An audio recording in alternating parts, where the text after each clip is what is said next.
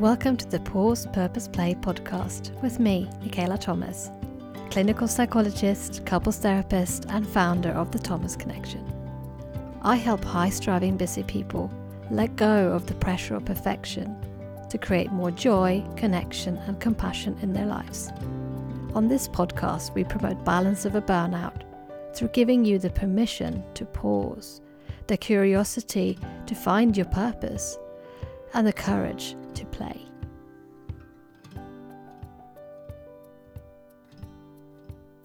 Welcome back to the Pause Purpose Play podcast with me, Michaela Thomas. We continue our couples compassion journey, diving deeper into the lasting connection, my upcoming book about how to develop love and compassion for yourself and your partner, which is available on pre order now and it's out on February the 11th. So, this couples specials is basically about me giving you some snippets from each of the chapters from the book to give you an overview and some new insights about yourself and your relationship. If you want a deeper dive, you can pre order the book now by going to Amazon or to my website, thethomasconnection.co.uk forward slash the lasting connection. So let's dive deep. Today, we're going to think a little bit about compassion flowing in which is about noticing, accepting, and requesting compassion from others. And sometimes we can think of that as synonymous with requesting help or requesting kindness. It's not quite the same, but for simplicity's sake, let's think about that of how we then can allow that love to flow in. How can we allow other people to help us when we need it? And one of the things I thought about when I wrote this chapter in the book was how strongly we resist help at least in the British society. You know, I come from Sweden and it's pretty similar there as well, but in the UK it's pretty spectacular. When you're asking someone, How are you? and the answer you get, I'm fine, or I'm fine, thanks.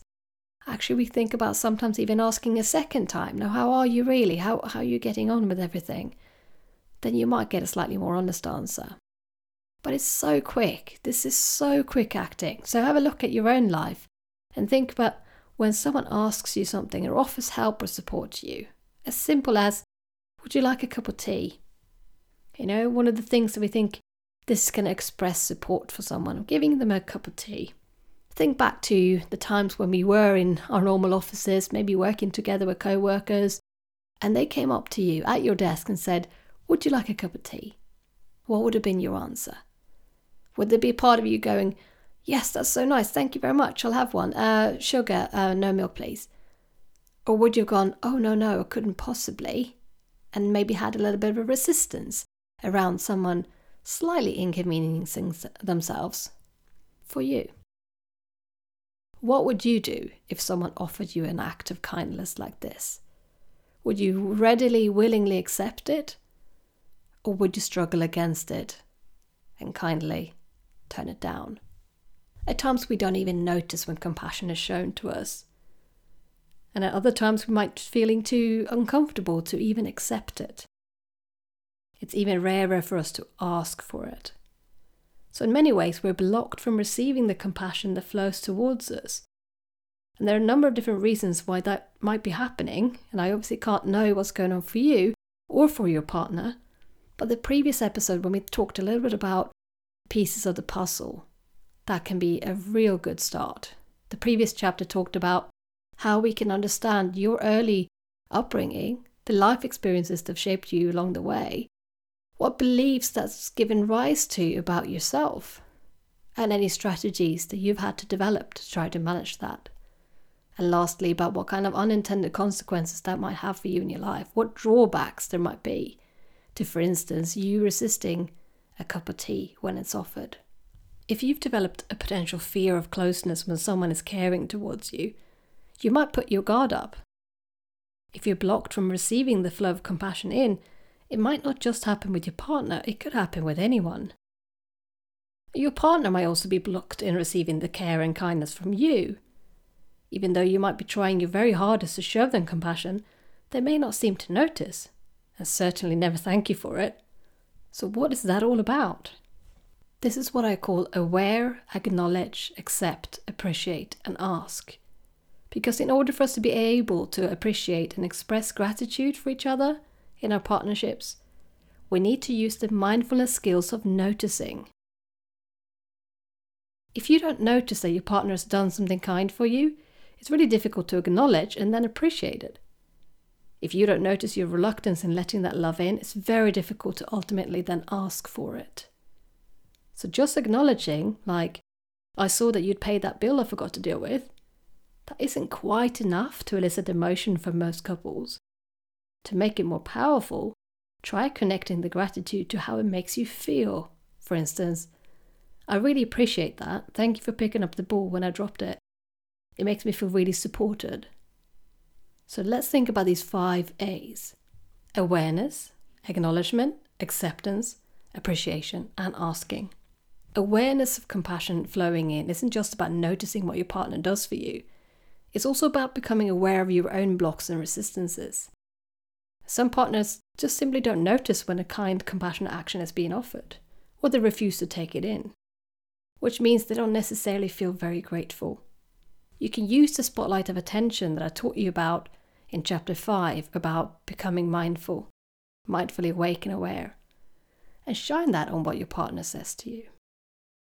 And then to acknowledge compassion flowing in. This incorporates a different mindfulness skill called labeling. You simply try to label what you see. First, you need to be aware of when your partner's done something nice, and then acknowledge that you've seen it.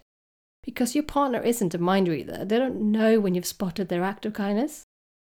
I saw that you folded the laundry. That's really helpful. Thank you. Or, thank you for trying to cheer me up last night. It was so nice to get my mind off work. That is you labeling their act of kindness.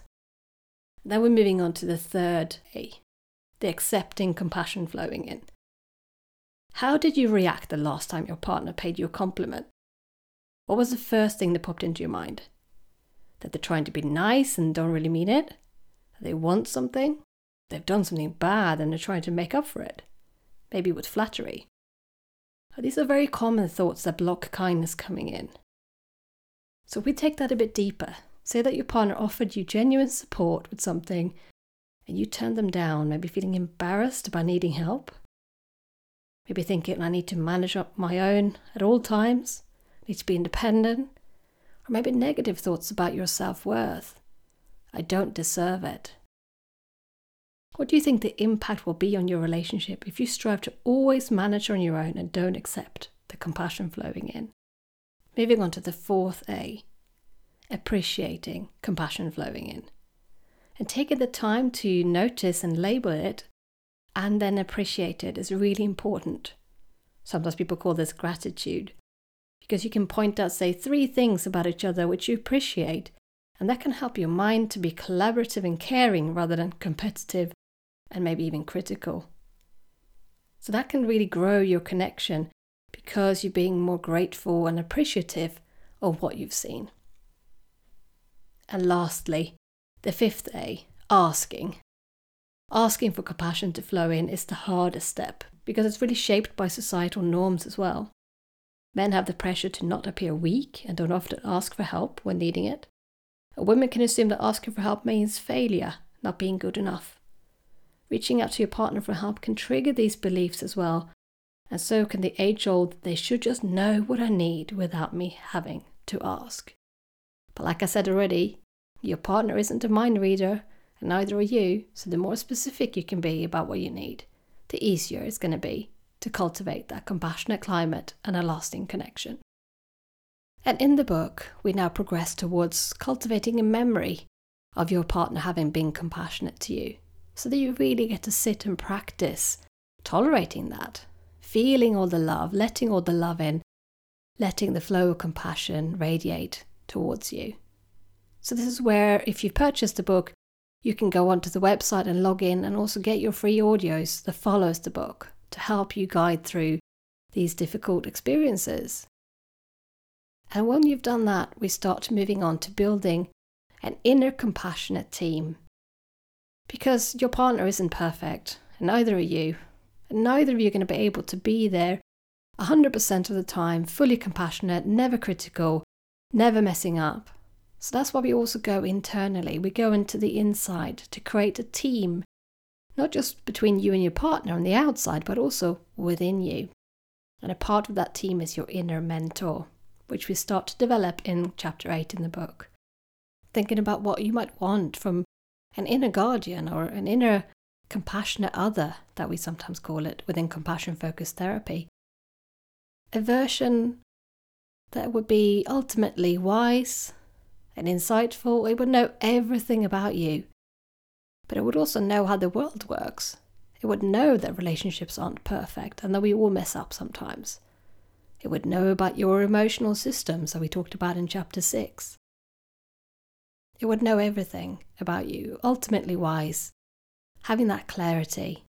But it would also have a caring commitment, deeply, deeply caring about you, wanting you to be well, but also wanting your partner to be well. And lastly, having the courage to do hard things, which might involve asking for what you need from your partner.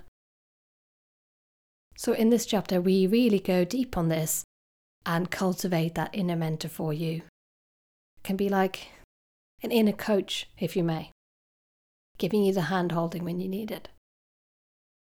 So, we've come to the end of this episode because I can't actually guide you through these things on this podcast today. But if you want to dive deeper into that, go and order the book right now on Amazon by searching for The Lasting Connection or go onto my website, thethomasconnection.co.uk forward slash The Lasting Connection. You can download these audio exercises for free to come along with the book. Until I see you next time, please do take care of yourself.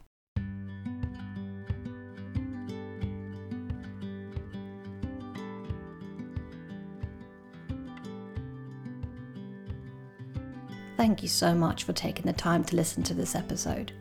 I know it's not easy when you feel busy and overwhelmed to find time for another thing to do. If this is you, if you feel overwhelmed or that you are close to your breaking point, then I've got a downloadable checklist for you that's going to help. This checklist is called Calm the Overwhelm. The first section has signs and symptoms of you being overwhelmed mentally or physically showing you that you might be close to breaking point or burning out. The second part is actionable, easy things you can do to try to slow down and give yourself a break. And the third part is a checklist of all the things that might show up when you're asking yourself to take a break. Perhaps your inner critical voice will have an opinion about why you're not allowed to give yourself the permission to pause. To download this free resource, go to www.thethomasconnection.co.uk forward slash calm. So that's thethomasconnection.co.uk forward slash calm. This episode of the Pause Purpose Play podcast was presented by me, Michaela Thomas, and you can find me on thethomasconnection.co.uk. And because great work rests on having a great team, this episode was kindly edited by Emily Crosby Media.